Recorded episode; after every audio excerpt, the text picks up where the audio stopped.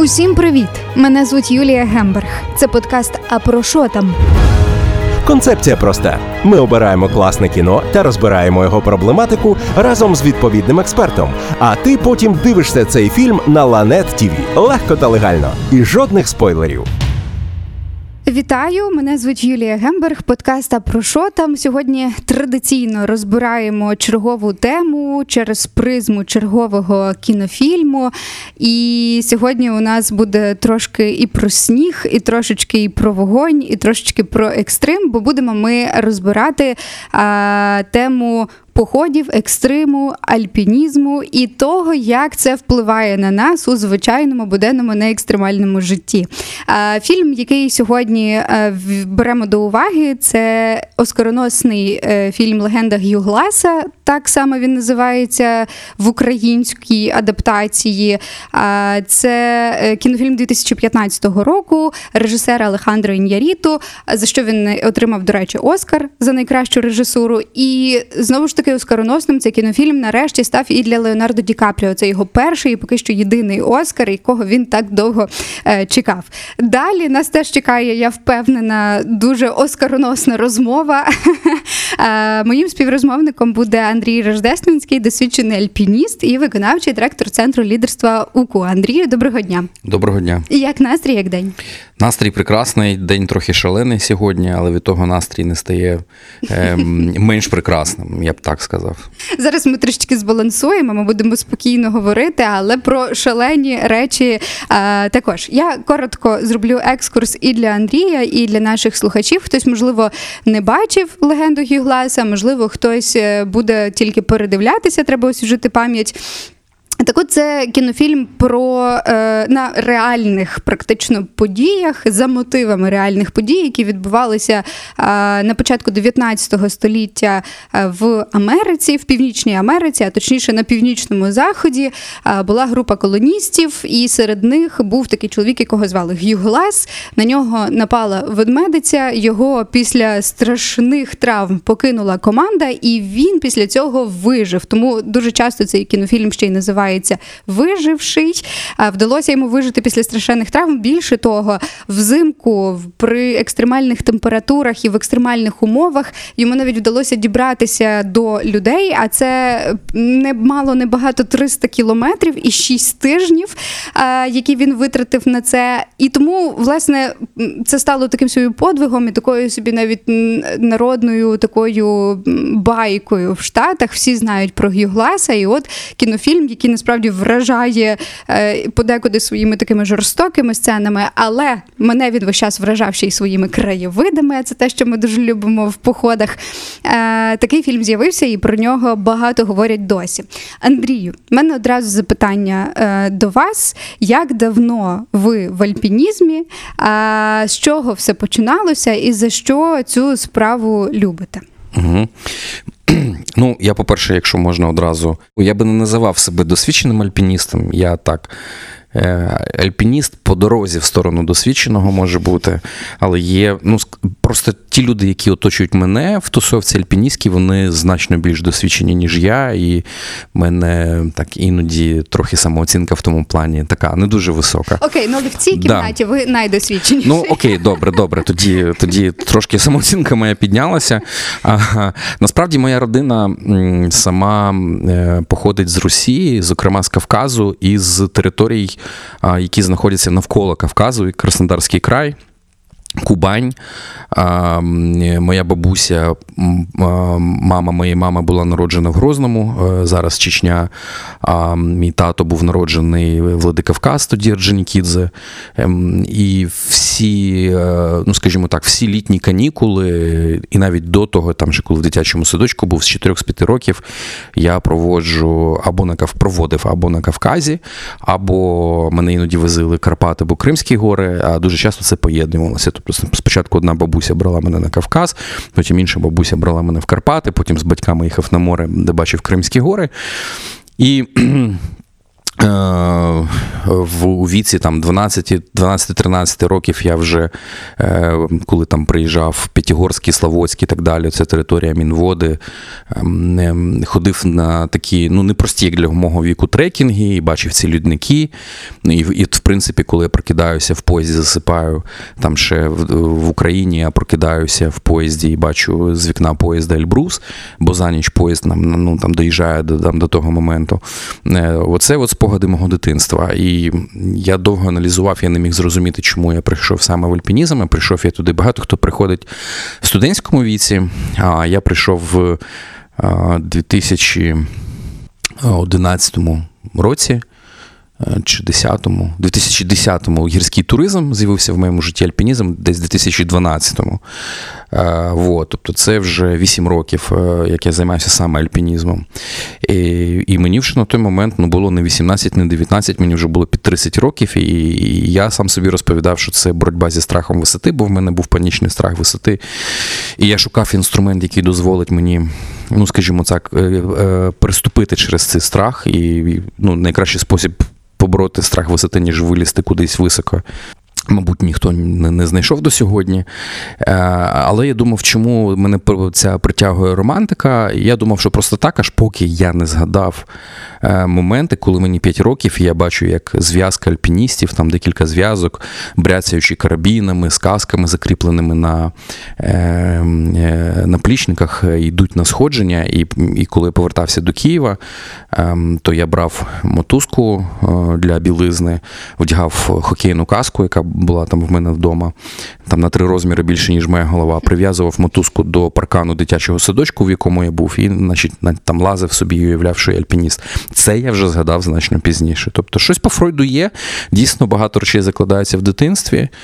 Плюс е, моїми героями мене, мені бабуся виховувала на книжках натуралістів, м, там Джеральд Даррелл, Турхірдал, мандрівники, Руаль Амундсен – це були герої мого дитинства. І, зокрема, я дуже любив творчість. Ем, і про це, можливо, ми ще й поговоримо. е, Джека Лондона, де багато є історій про виживання, сніг, північ і так далі. Ну от, і от воно так все в цілому сформувало е, моє сьогоднішнє хобі, яке навіть там частково є. Ну не тільки хобі, а це все ж таки стиль життя, мабуть.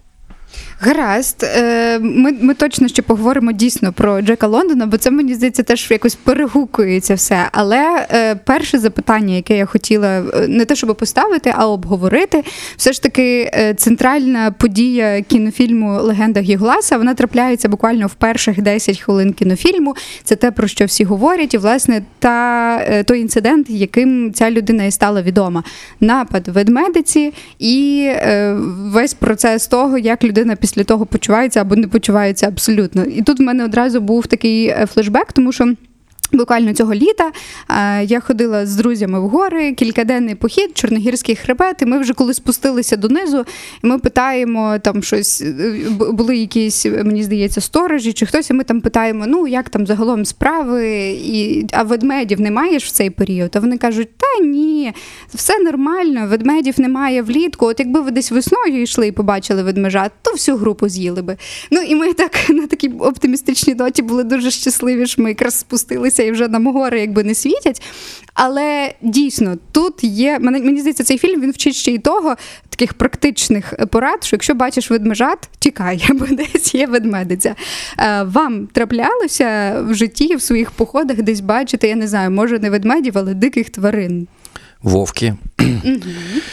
Е, Траплялися вовки, ми їх не бачили, але ми їх чули. Ми з моїм товаришем е, Андрієм, Андрієм Бандрівським трохи. е, Я отримав травму коліна незадовго перед походом, і цей момент трохи якось не врахував. І під час е, підйому на одну з гір наших Карпат, е, це ми взимку виїхали, це був десь грудень. Е, Це, до речі, було на католицьке Різдво. Наступний день після католицького Різдва одразу. Е, і е, в той момент е, вовки трохи знахабніли, і навколо мисливці в той день відстрілювали вовків. Тобто ми весь час, що піднімалися вгору, ми чули, як йде стріляніна, і вони вздовж дороги розкидали коров'ячі голови для того, щоб заманювати вовків і е, да, їх відстрілювати. От. А, і ми вже майже там на підході до вершини в мене перестало згинатися коліно через травму, яку я отримав за рік до того на Монблані. І е, ми почали спуск е, і забарилися, тобто стало темно. От. Е, І коли стало темно, мисливці вже пішли. Е, І декілька разів було чути, як е, виють здалека вовки, і ми розуміли, що ми спускаємося єдиною тропою біль- ну, біля неї розкидані коровичі голови. Е, Хлопців з рушницями вже немає, і ми вдвох йдемо з ліхтариками і з трекінговими палками. Це єдине там. А, з лижними і з лижами, бо ми хотіли ще на лижах з'їхати, але снігу взагалі ну, майже не було. От, тобто ми місили багнюку, декілька разів чули вовків. От. І потім наш товариш за нами на зустріч нам виїхав на джипі, і там вже майже в самому низу е, він нас підібрав. От була така історія.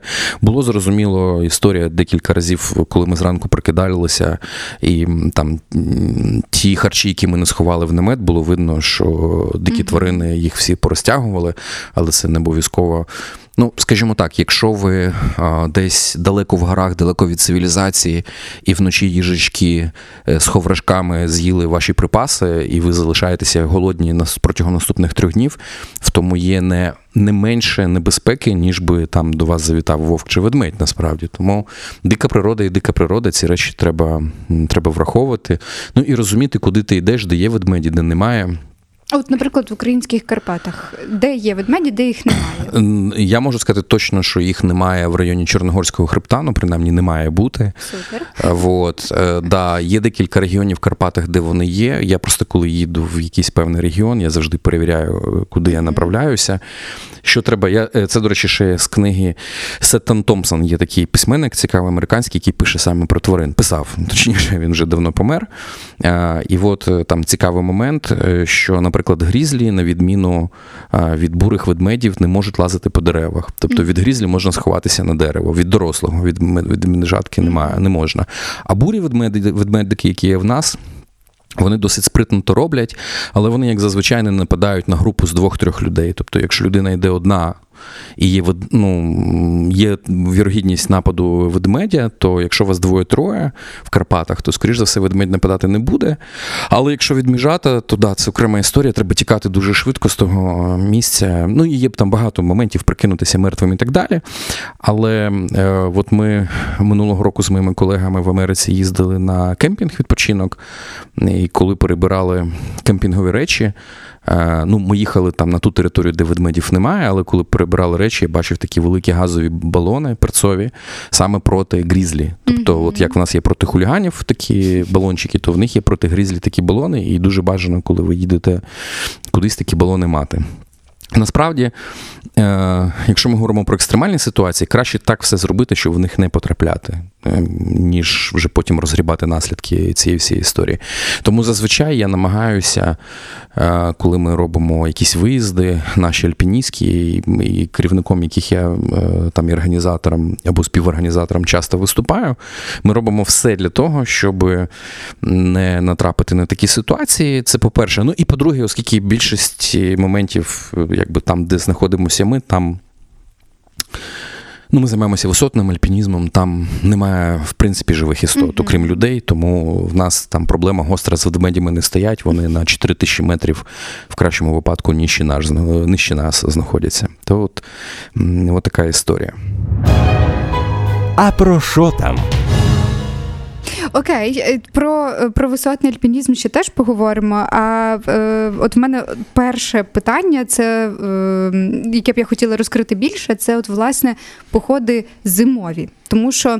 М- Мабуть, що 95% всіх людей, які ходять в гори, а таких навіть в Україні щоліта, щовесни тисячі, е, вони не ходять е, взимку в гори. Окрема історія. Чому а, в- насправді від вас я вже чула не одного разу історії про саме зимові походи. Чому подобається ходити взимку? В чому, е, як то кажуть, сіль е, зимових походів, і е, куди у нас в Україні, скажімо, можна ходити найкраще саме взимку? Ну, залежно від того, яку ціль е, ви переслідуєте, насправді е, е, зимові походи в нас є ряд маршрутів, які взимку прирівнюються до альпінізму. Тобто вони мають альпіністську класифікацію, і відповідно для того, щоб не втрачати форму, або там підігнати новачків, або, наприклад, якщо ми збираємося на якесь складне сходження влітку для того, щоб сходитися, збитися разом, відчути як себе як команду, якщо ми вперше ем, е, в, такому складі збираємося кудись іти, е, то найкращий спосіб проводити такі як збори спортивні. Ну, по великому рахунку це є збори. Просто вони ну там не, не проводять. Ми їх робимо для себе, це не є там якийсь виїзд від федерації чи ще щось. Хоча декілька разів ми проводили е, з тренерами виїзди, і вони були, е, ну, скажімо так, організовані згідно всіх правил, і вони були зареєстровані в Федерації альпінізму і скалолазіння України. От, е, то зимові гори вони дуже, оскільки є сніг, фірн, крига, е, допомагає відпрацьовувати ті чи інші елементи пресування високо, ну, високогір'ї, Кавказ, Альп, Гімалая і так далі. От, влітку цього відповідно зробити якби немає можливості, тому що сніг сходить е, з карпатських вершин. От, ну, та сама Говерла, наприклад, яка влітку. Туди навіть заходять там 7-6-річні діти. Взимку це категорія складності 1Б. Від 1Б там є і 2А, деякі маршрути з цирку підйом. І там гинуть люди взимку. Ну, Чор- Чорногорський хребет майже щороку збирає. На жаль, свою свою данину. А чому? Тому що люди дуже, е, ну скажімо так, е, зі зневагою ставляться до зимових гір. Вони там один раз е, в корпоративній поїздці разом зі своєю фірмою влітку піднялися на Говерлу і взимку десь приїхали випити вина на Букавелі. Подумали, що чому б це не зробити взимку. Це колосально різні речі. Наші гори взимку і наші гори влітку. І плюс е, можливість негоди, бурани, е, відповідно, швидка втрата орієнтації, е, легко заблукати, а пережити більше ніж одну ніч в Карпатах зимових, не маючи з собою намету. Ну, це така вже пригода досить серйозна починається. Окей, давайте для тих, у кого виникло бажання, коли вони спочатку почули про те, що можна на Говерлу взимку забратися, хоч і важко, але можна. І ті, які трошки злякались, коли почули про, е, про статистику. Е, як готуватися, до кого звертатися, на що звертати основну увагу? Я розумію, що це супер широке поняття, так? Ну, але якісь Мгм. базові речі. Ну, перше, на що варто звернути увагу, це на те, з ким ти туди йдеш. Е, От. Відповідно, має бути досвідчений провідник, має бути людина, яка виведе вас на гору. І це не просто людина, яка має дорогу, а людина, яка навчена діяти в екстремальних ситуаціях. Якщо буде просто світити сонечко, буде гарна погода. Я от пам'ятаю, коли перший раз сам збирався на зимову говерлу, я купав, купував собі черевики в одного досвідченого туриста. І я е, спеціально під це сходження я спитав його, а взагалі говорила це як. Він каже: все залежить від погоди. Це може бути гарна зимова прогулянка, як ти гуляєш в парку, а може бути небезпечна для життя історія. Так от, регулярно там погода трапляється така, що це стає небезпечним для здоров'я або життя. І дуже важливо, щоб були досвідчені кваліфіковані люди, які знають, як діяти в такій ситуації. Це номер один. Номер два. Це спорядження. Тобто е, ви маєте бути вдягнені відповідно до зимових гір. Можна прийти е, в туристичний магазин е, гарний, де вам просто розкажуть, має бути три слої. Там, я не знаю, розповідати зараз це. Розповідайте. Три слої. Є там є поняття трьох слоїв. Перший слой виводить вологу з тіла, це термобілизна. Її основна, основна її функція не зігрівати, а виводити вологу. Тобто під е, знімати з тіла і виводити його, передавати його далі, умовно кажучи. Наступний слой це от, втеплюючий слой, це там шерстяні штани, кофти, фліски і так далі. І третій слой це штурмовий так званий слой, це той, що втримує вітер, вологу зовнішню, це ш- штормовки, ну скажімо так, лижні куртки дуже от, подібні до, до, до цього слою. Просто там штормовки для альпінізму, вони мембранні куртки, вони легше за лижні.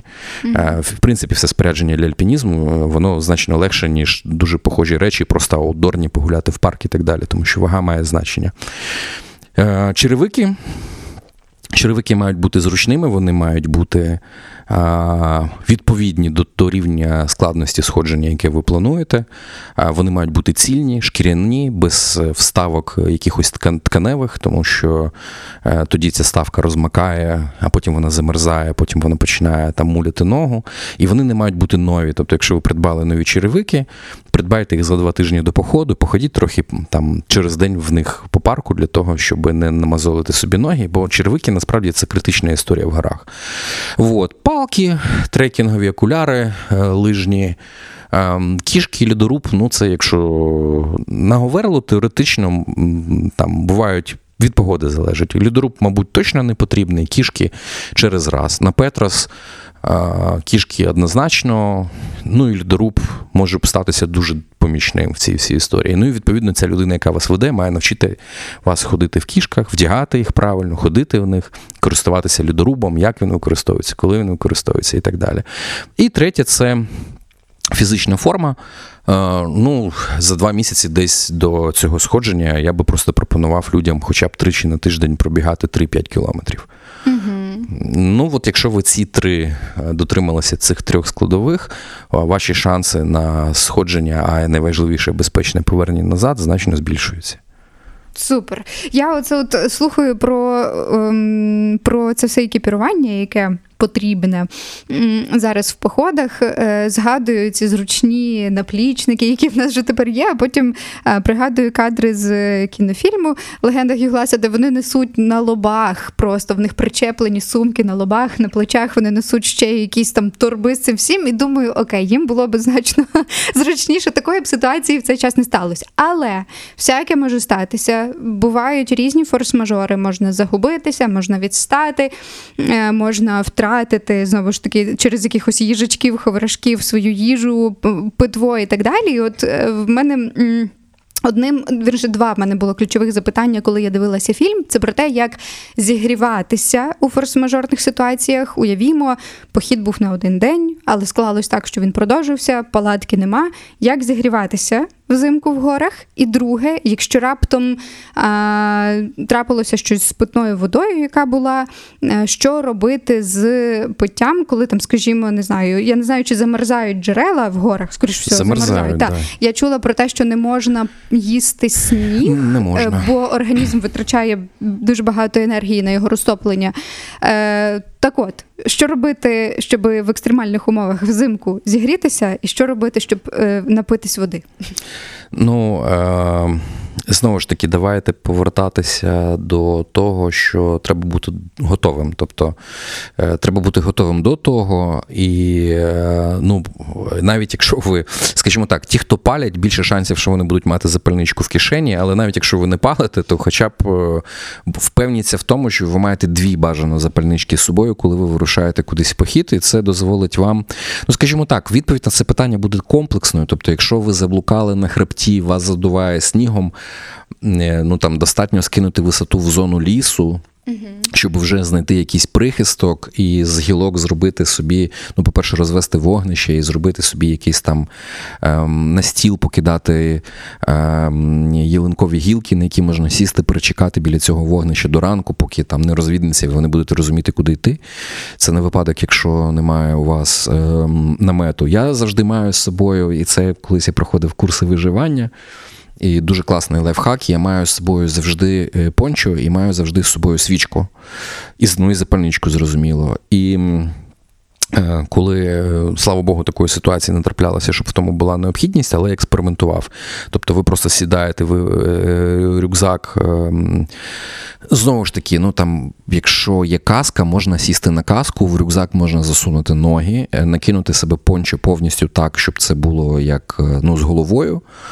Е, Потім просто підпалюєте всередині свічку, пончо, і через там 5-10 хвилин у вас ефект сауни. Цікаво. І от таким чином ви можете перечекати досить багато. Якщо є якісь е, такі металеві коробочки невеличкі, народ такі робить свічки або круглі такі свічки пласкі купують, то.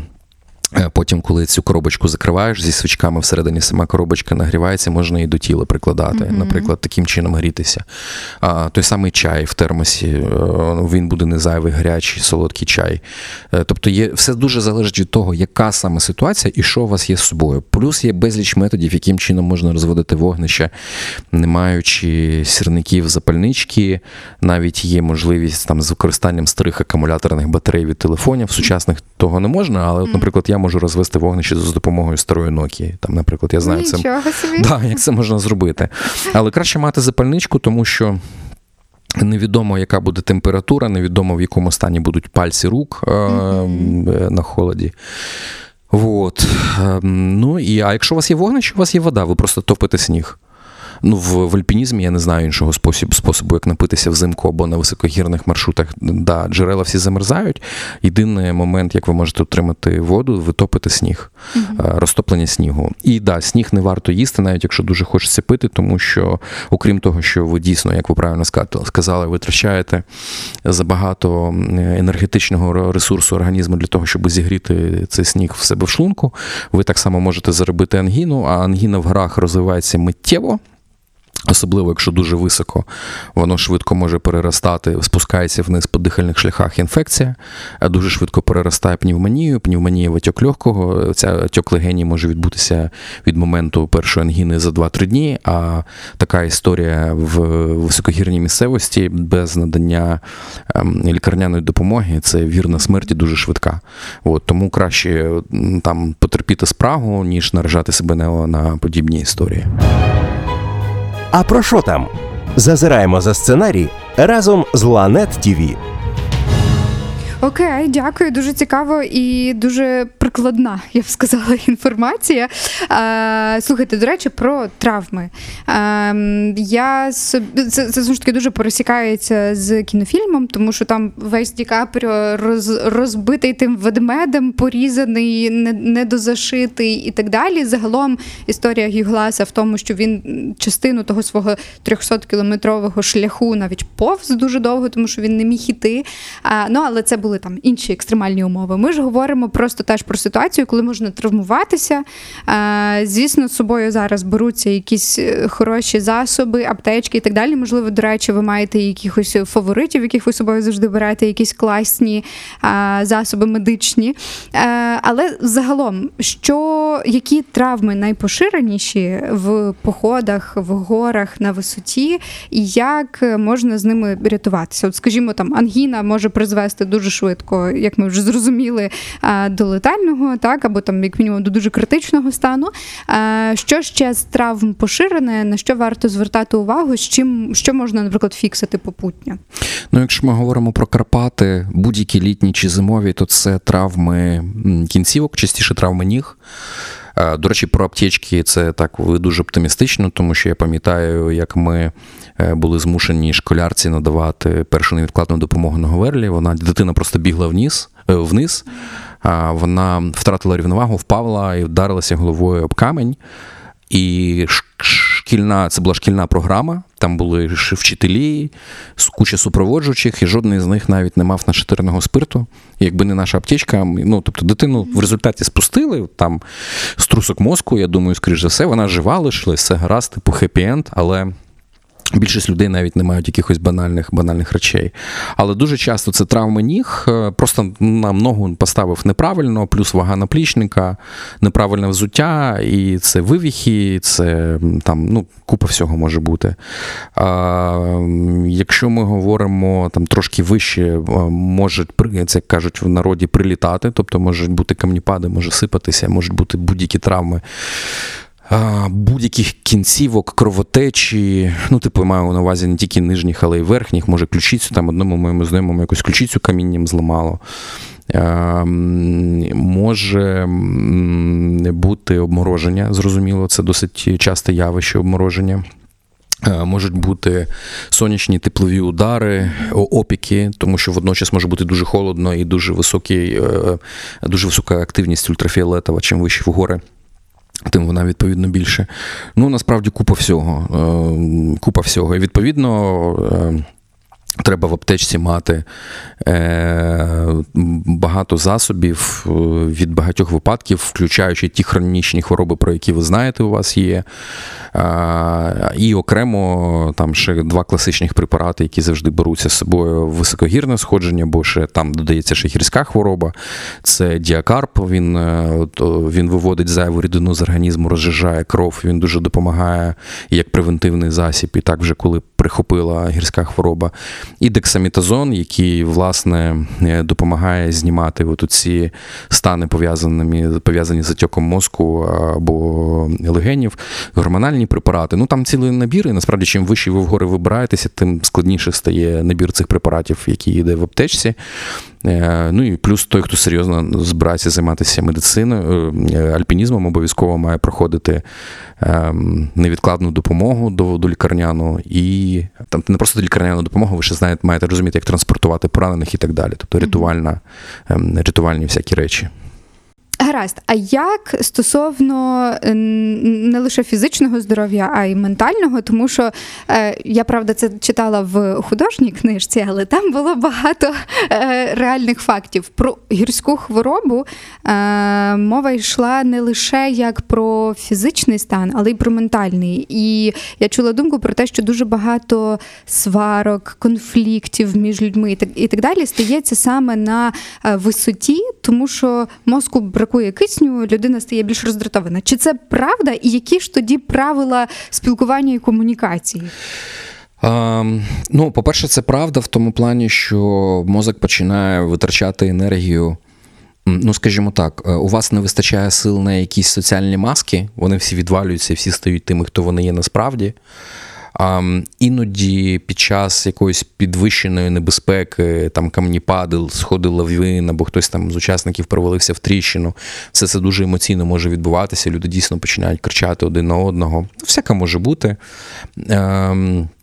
Найважливіше правило в комунікації це прозорість. Тобто люди мають говорити один одному, що відчувають, як почувають себе і так далі. Це це дуже ем, ну, за цим треба. Це і наголошується, принаймні в тих експедиціях, які ми проводимо ем, з хлопцями. І якби це треба відстежувати. А якщо говорити про психічне здоров'я і інші речі, повертаючись до теми виживання, я можу сказати, що ну, якби пункт номер один, який вам гарантує виживання, це не не фізична форма, це не спорядження, чи це не те, чи маєте ви запальничку чи ні, хоча це все допоможе, безумовно, але це ваша ментальна налаштованість на те, щоб вижити. Були багато випадків, коли люди замерзали насмерть. Е, От, е, я часто привожу це як приклад, який я сам десь вичитав е, в Чехії. Двоє туристів каталися на лижах, заблукали через негоду. Е, За три кілометри від, від населеного пункту вони обійнялися і лягли, і, і замерзли на смерть до ранку. А з іншої історії ми пам'ятаємо з іншого боку історію українського лижника, який там п'ять днів переховувався в Карпатах в якійсь е, колибі закинутій, і він, і він вижив. От. Ну, Там, але що цікаво, він там, здається, майстром спорту був з лижного спорту. І от спорт, до речі, або історія хлопця, який е, був хокеїстом і в складі хокейної збірної, до речі, навіть став олімпійським чемпіоном, а потім катався на сноуборді. Е, Заблукав і рятувався. Йому там в результаті ампутували. Я не пам'ятаю його ім'я, йому ампутували обидві ноги, але чувак вижив. Вижив в такій ситуації, де там будь-які інш, будь-яка інша людина, мабуть, би не вижила, але це історія про цілеспрямованість і от про бажання дістатися додому. Е, Це про сенс того потрапити назад додому. От в кого є такий сенс, в кого є бажання боротися, в них значно більші шанси на виживання і, в принципі, на будь-яку ціль, яку ви ставите в горах, ніж людей, які мають низьку мотивацію. Цей та інші фільми дивись просто та легально на каналах Ланет ТІВІ. Супер. Це, це от прям можна вже крапку ставити в розмові, тому що це, як на мене, дійсно е, найважливіший інсайт е, з розмови. Але попереду я би ще хотіла поговорити не лише ми тут часто згадуємо Карпати, але у вас за плечима дуже багато іноземних підкорених вершин.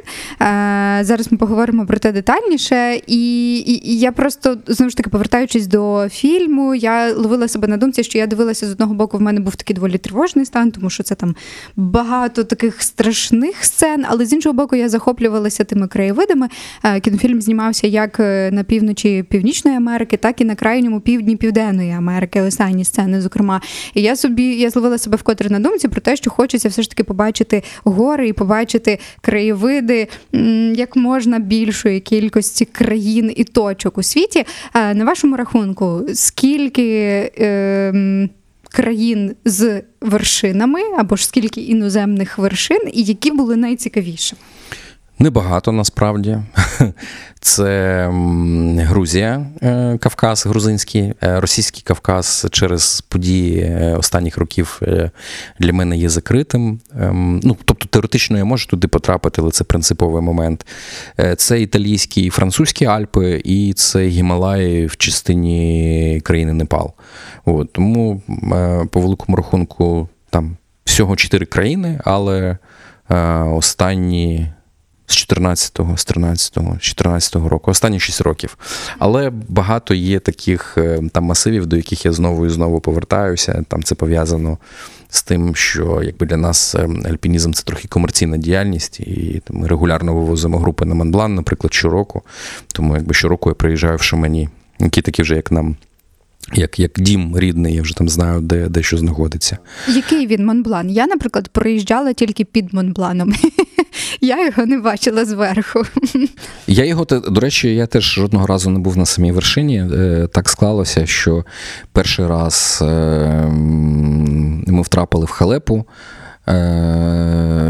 Е, Ми йшли з Італії з боку Італії на Монблан. І оце якраз коли я отримав е, обидві травми е, колін як результат цієї халепи, тому що я там розвантажував хлопців, забирав льодоруби, мотузки і так далі. А другий раз я, ми поїхали попередньо для кліматизації на іншу гору в Італії. Я там собі заробив бронхіт, такий вже близький до запалення легені. Я просто не ризикнув. А третій раз я вже під час сходження е, травмував собі ногу. Е, В районі, ну там є такий е, скельна тропа на класичному маршруті з так званим кулуаром смерті. І от коли ми там пролазили з колегами один участок, я випадково сів на шпагат, так сталося. Ну, майже сів, і трохи потягнув собі м'яз. От, вирішив не продовжувати. Тому для мене там це окрема якась заговорена гора, але безумовно я був на її схилах, і схилах, ну, якби масив Монблан, це ж е, три: Монблан Дютекюль, Монмауді і головний Монблан. Це три вершини.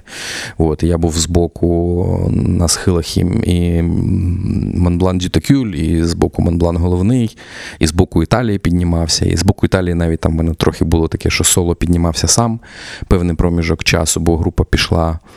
Я там з відривом на один день від своєї групи піднімався. От, і приєднувався то, то до поляків, то до німців для того, щоб з- з Ясі проходити найбільш небезпечні місця, там пов'язані з тріщинами на льодовику. Е, От. Ем, Гарна гора, що я можу сказати, гарна, красива. Ем, Ну, але найбільше враження на мене, безумовно, якби справили Гімалаї. Тобто, побувавши раз в Гімалаях, потім важко дивуватися чомусь е, в якихось інших гірських масивах. Гарно. До речі, в мене з Гімалаями асоціація знову ж таки цього ж літа. Останній похід е, вже в, кінці, е, коли ми спускалися, ми зустріли е, чоловіка, який піднімався. Здається, не піпіван. Він сказав, мені треба там ем, як це на, на, налаштуватись чи акліматизація, так тому що я збираюся на Арарат е, цього року. А взагалі та я був двічі чи тричі. Він сказав Гімалаях. Так от на одну секундочку цьому чоловіку було 80 років, і в нього був е, такий мішечок за плечима, а не те, що якийсь там накручений наплічник. І почав він, до речі, займатися е, походами в гори е, після 30 років. Тому ще одне підтвердження тому, що ніколи не пізно, не обов'язково в студентських роках це все там чи скаутами бути з самого дитинства. Е, окей, давайте ще трошки про альпінізм, бо все ж таки це більше. ніж просто гори. А, якщо в когось є бажання апгрейднутись, так, від простих походів по горах до альпінізму, а, що потрібно мати в собі в першу чергу, аби точно знати, що такий крок для вас.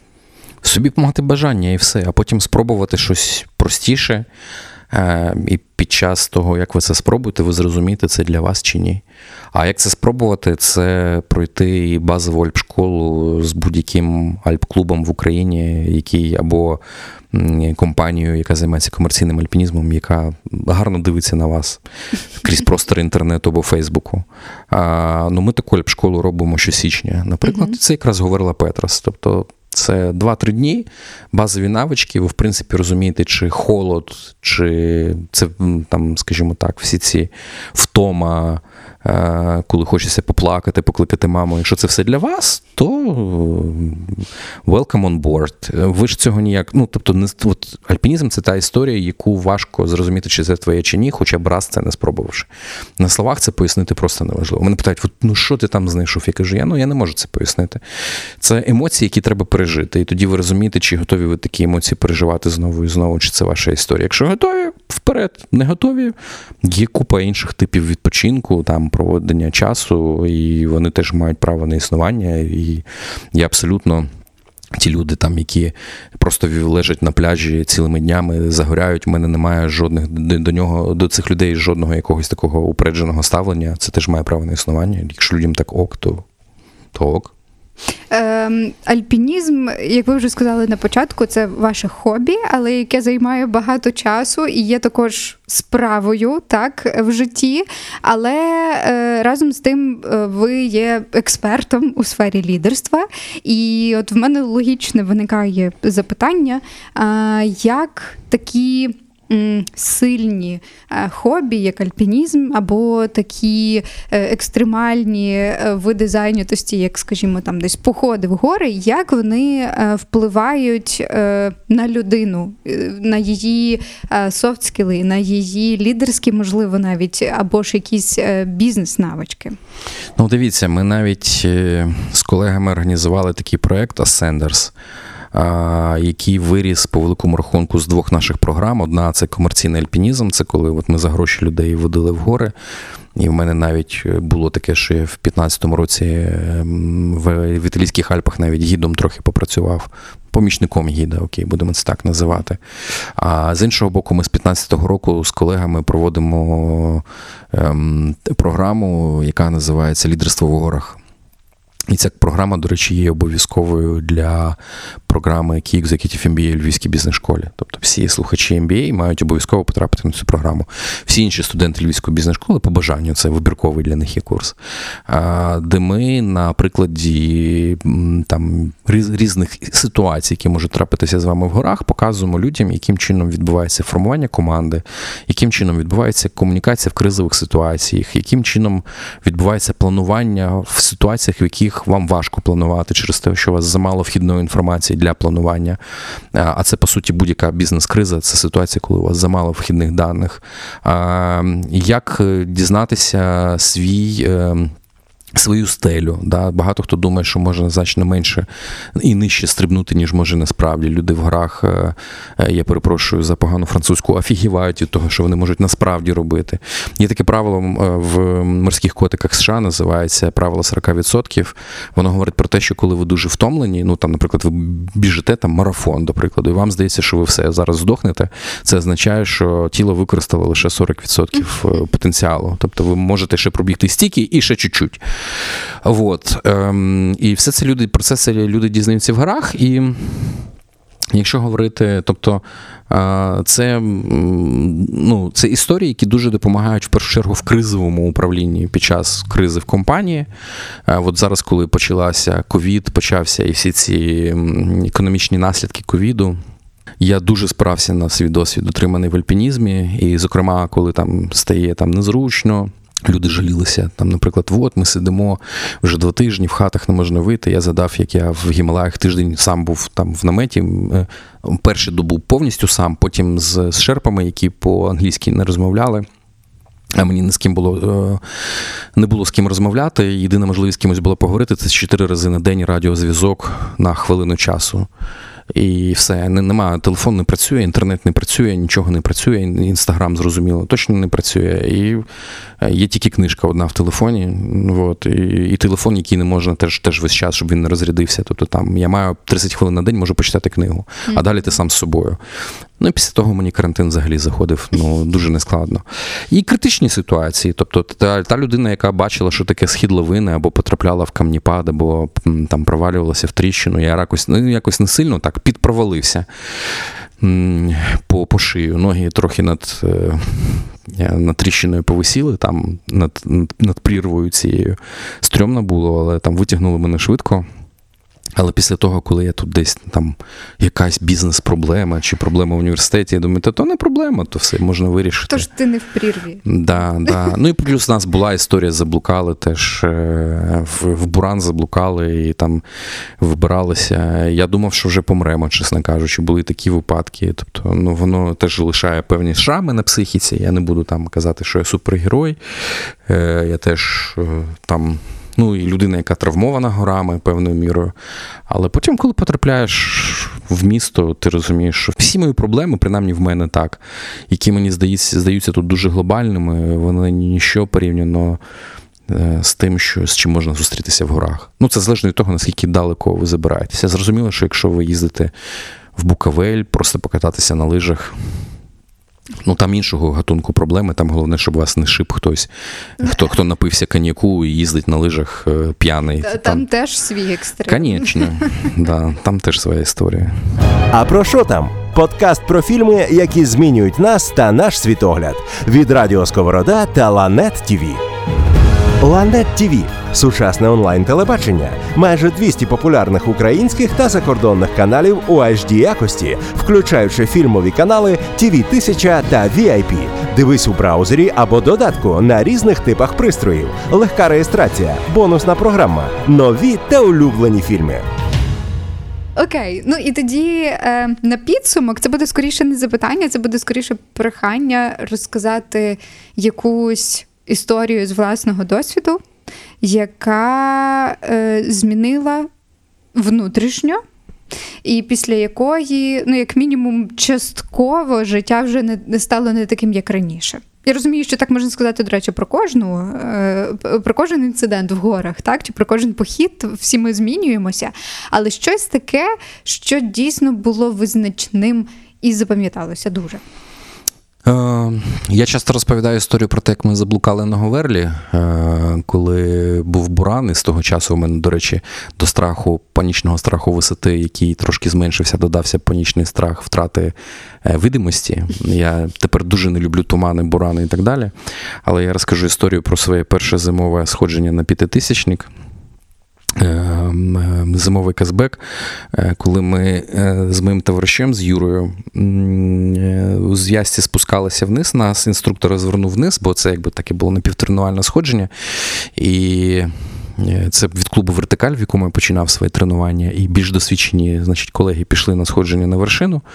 А ми там дві чи три доби ми жили на висоті 4200 метрів, якщо я не помиляюся. Е, Піднялися ми десь до з Юрою до 4600, чи може нижче.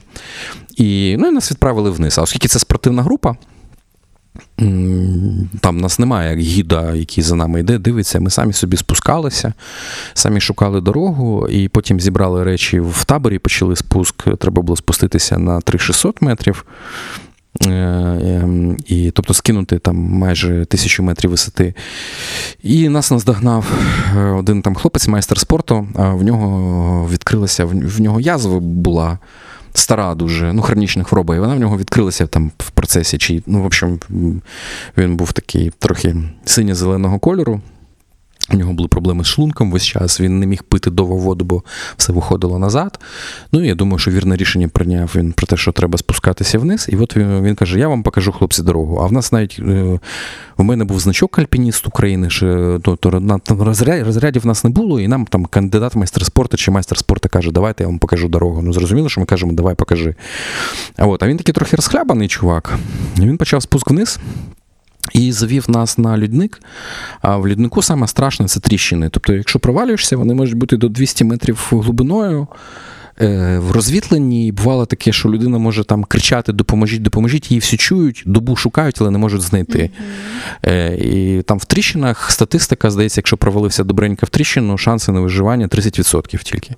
А проблема з цим льодником була в тому, що він був засипаний снігом. Тобто тріщину ти не бачиш. Ти розумієш, що ти в тріщині тільки тоді, коли ти в неї вже провалюєшся. І єдиний спосіб це повільно рухатися палкою, е, як по минному полю, вивіряти собі дорогу і бути зв'язаними мотузкою. Якщо один провалюється, інші намагаються, значить, його втримати. І от наш цей колега каже: Ну, я з вами зв'язуватися не буду, я тут вже матюрий, ви новачки, вам треба зв'язуватися. Ми починаємо рух, і він виводить нас під стіну. А по класичному маршруту ті з Грузії є така стіна, яка вдень е, насипає камінням, тому що вона розігрівається, починає скала тріскатися, дуже тепло стає. І починає сипатися на голову. При тому, що це був кінець лютого, початок березня. Сонце досить активно в горах, коли нема хмар. І от ситуація нам починає на голову сипатися камніпад, і ми стоїмо на лідніку, по якому не можна там рухатися швидко. І ми розуміємо, що нам, якщо не бігти, то нам насипає на голову камінням, а якщо бігти, то є значить, можливість провалитися в цю тріщину. І ми починаємо з моїм товаришем бігти. В тріщину з нас ніхто не провалюється, але в результаті провалюється цей чувак, і стричить тільки рука його.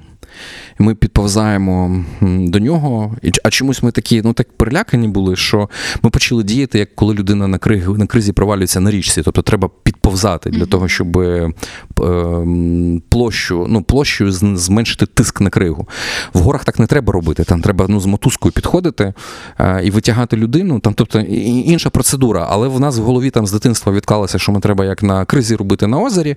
І от, в общем, я тримаю за мотузку, Юра під повзає до цього чувака, а він таке стерчить рука, тільки ребята, помогіть, якийсь голос він російському не скликав. Ми його витягнули. Спустилися вниз, а наступного дня мені там теж інструктор каже, підеш разом з ним вниз. І я кажу, ні, я вниз не піду, і в саме вниз я вже спускався самостійно. А, вот. Е, причому це лютий місяць, це п'ятитисячник, самостійно. Там були місця, де сходили лавини, але мені було простіше спускатися самому, чим з хлопцем, які нас за день до того от таким чином підвів. Mm-hmm. До чого? І, який висновок я тоді собі зробив? Наскільки би ти не був досвідчений, розумний, класний і так далі, є якісь певні правила життєві, яких треба дотримуватися. Не треба задирати носа. Е, майстер спорта, мільярдер, президент планети Земля. Немає значення. Є здоровий глузд, і якщо хочеш, щоб в тебе в житті все було добре, цього здорового глузду треба дотримуватися. От от такий висновок, який я зробив е, під час цієї критичної ситуації. Стільки, скільки я молився, там ми 5 хвилин ті бігли по люднику, стільки, скільки я за ці 5 хвилин молився, тоді я не молився за все своє життя. Я думаю, включаючи, це був 15-й рік, 14-й рік, включаючи от по сьогодні ще накинути там зверху 6 років то. Ще стільки не було. Ні, не було. Прекрасна історія. Попри те, якою я собі уявляю стресовою, м'яко кажучи, вона була тоді. Зараз це звучить дуже гарно. Дякую за історію, дякую да, за розмову. Дякую.